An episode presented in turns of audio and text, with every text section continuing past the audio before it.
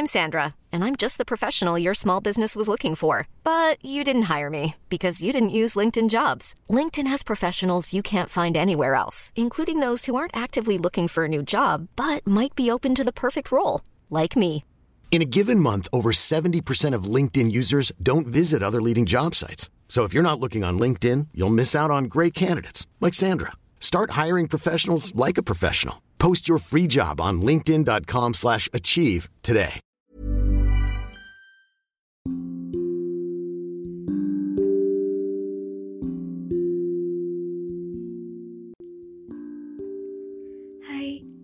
Kasih sudah mengunjungi dan hendak mendengarkan podcast Dongeng Tidur. Aku Iren Evita. Selama ini, aku pakai aplikasi Anchor untuk buat dan publish seluruh episodeku. Kalian juga bisa loh download dan pakai Anchor untuk buat podcast karena 100% gratis dan bisa didistribusikan ke Spotify dan platform podcast lainnya.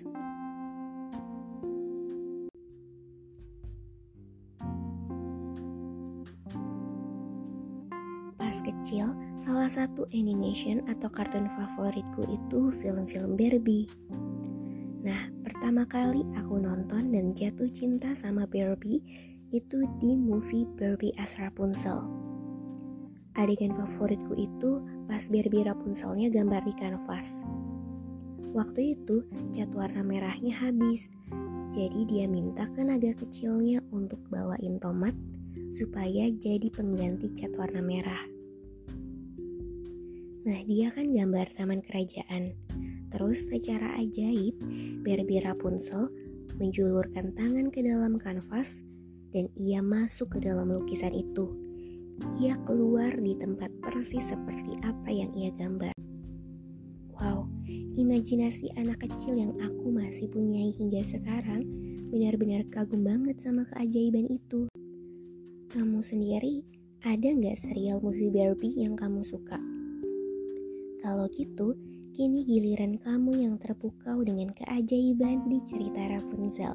Selamat mendengarkan dongeng tidur, semoga lekas tidur dan bermimpi indah.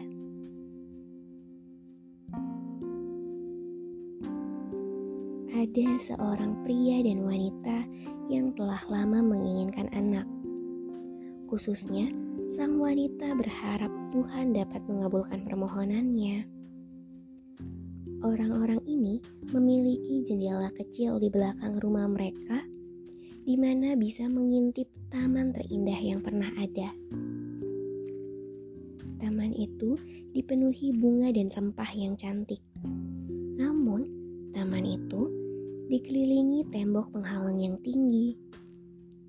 Tidak ada seorang pun yang berani masuk karena semua tahu tempat itu milik penyihir perempuan yang memiliki kekuatan hebat dan ditakuti orang-orang. Suatu ketika, wanita itu berdiri di samping jendela kecilnya dan menatap taman indah penyihir.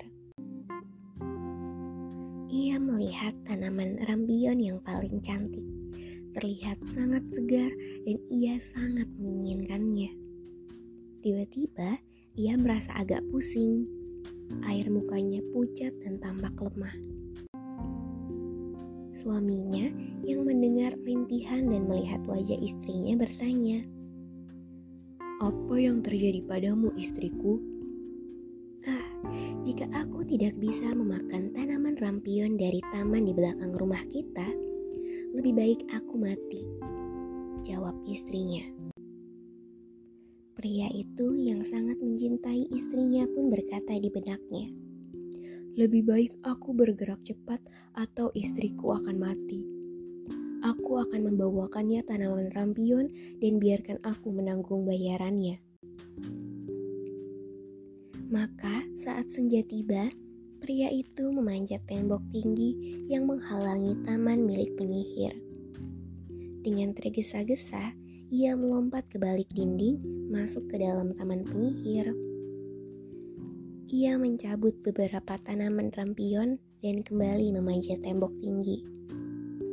Setelah berhasil melompat kembali ke halaman rumahnya, ia segera memberikan tanaman rampion kepada istrinya yang sangat menginginkannya.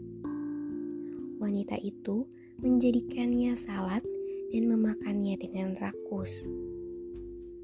Rasanya sangat lezat baginya, sungguh-sungguh enak, sehingga keesokan harinya tiga kali lipat ia lebih menginginkannya dari kemarin.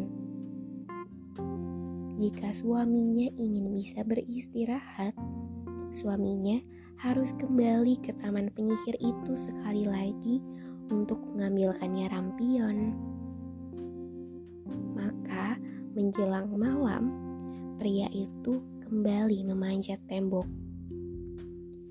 Namun, saat melompat dan berhasil masuk ke dalam taman, tiba-tiba penyihir itu berdiri di hadapannya, dan pria itu sangat ketakutan. Beraninya kamu menyusup ke tamanku dan mengambil rampionku seperti pencuri. Kamu harus menanggung akibatnya. Ucap penyihir itu dipenuhi amarah. Wahai penyihir, mohon ampuni aku. Aku melakukannya bukan dengan sengaja ingin mencuri, namun istriku sangat membutuhkannya.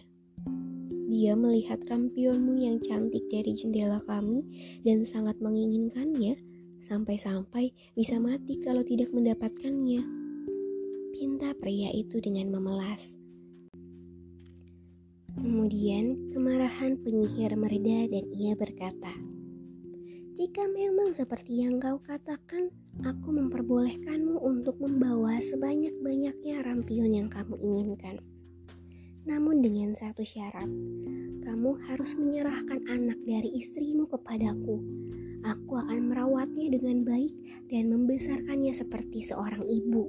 Pria yang sedang meringis ketakutan tidak bisa berpikir apa pun sehingga ia mengiyakan syarat penyihir tanpa pikir panjang. Kemudian pria itu pulang dan memberikan tanaman rampion juga menceritakan yang terjadi pada istrinya. Malam harinya, wanita itu bermimpi didatangi penyihir yang berkata nama anaknya nanti adalah Rapunzel. Rapunzel adalah istilah lain untuk tanaman rampion.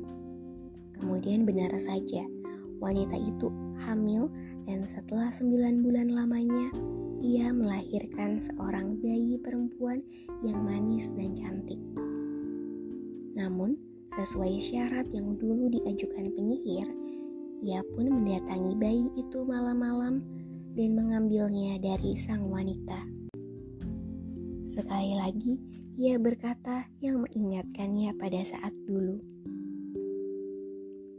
Namanya Rapunzel. Bertahun-tahun kemudian, Rapunzel bertumbuh menjadi seorang gadis yang cantik, jelita, dan ramah. Ia adalah gadis paling cantik di seluruh daratan ini. Mulai dari saat ia berusia 12 tahun, sang penyihir mengurungnya di sebuah menara yang sangat tinggi yang berada di dalam hutan. Menara itu telah disihir supaya tidak ada tangga ataupun pintu. Hanya ada satu jendela di paling atas menara tempat Rapunzel berada. Ketika sang penyihir ingin masuk ke kamar Rapunzel, ia akan berteriak dari bawah menara ke Rapunzel. Rapunzel, Rapunzel, turunkanlah rambutmu untukku. Rambut Rapunzel sangatlah panjang, sepanjang menara yang sangat tinggi, yaitu 20 L atau 9 meter.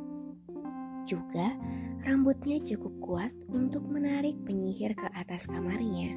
Warnanya seperti emas murni. Kemudian, sang penyihir memanjat rambutnya hingga tiba di atas menara. Dan itu terjadi mulai dari usianya 12 tahun. Rapunzel sering kali bosan, jadi ia sering bernyanyi untuk menghibur dirinya yang kesepian. Bertahun-tahun kemudian, saat Rapunzel beranjak dewasa, Tibalah saat di mana putra raja mengendarai kudanya ke dalam hutan tempat menara Rapunzel berada. Di tengah menelusuri hutan, ia menemukan menara yang anehnya sangat tinggi. Tanpa pintu dan hanya ada satu jendela kecil di paling atas menara. Tak lama kemudian, terdengar suatu nyanyian yang merdu dan manis sehingga membuat sang pangeran ingin mendengarkan lebih lama. Ia penasaran dengan siapa penyanyinya, namun ia tidak bisa masuk. Maka, ia kembali ke istananya dengan mengendarai kuda. Begitu masuk ke dalam kamarnya, sang pangeran tidak bisa menghilangkan nyanyian merdu dan manis dari ingatannya. Suara itu telah menyentuh hatinya sangat dalam. Akhirnya, ia memutuskan kembali ke hutan itu keesokan harinya.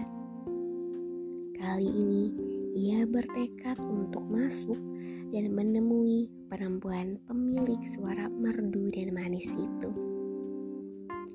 Begitu sampai, ia menyadari ada orang lain yang sudah lebih dulu berdiri di depan menara, yang tak lain adalah sang penyihir. Sang pangeran bersembunyi di balik pohon dan menyaksikan bagaimana cara sang penyihir masuk ke dalam menara. Akankah sang pangeran berhasil menemui belahan jiwanya? Bagaimanakah nasib Rapunzel? Akankah ia terbebas dari menara sang penyihir dan memiliki akhir hidup yang bahagia bersama sang pangeran.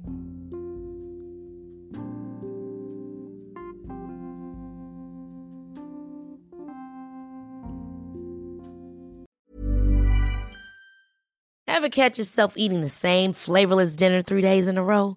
Dreaming of something better? Well, HelloFresh is your guilt-free dream come true, baby. It's me, Kiki Palmer.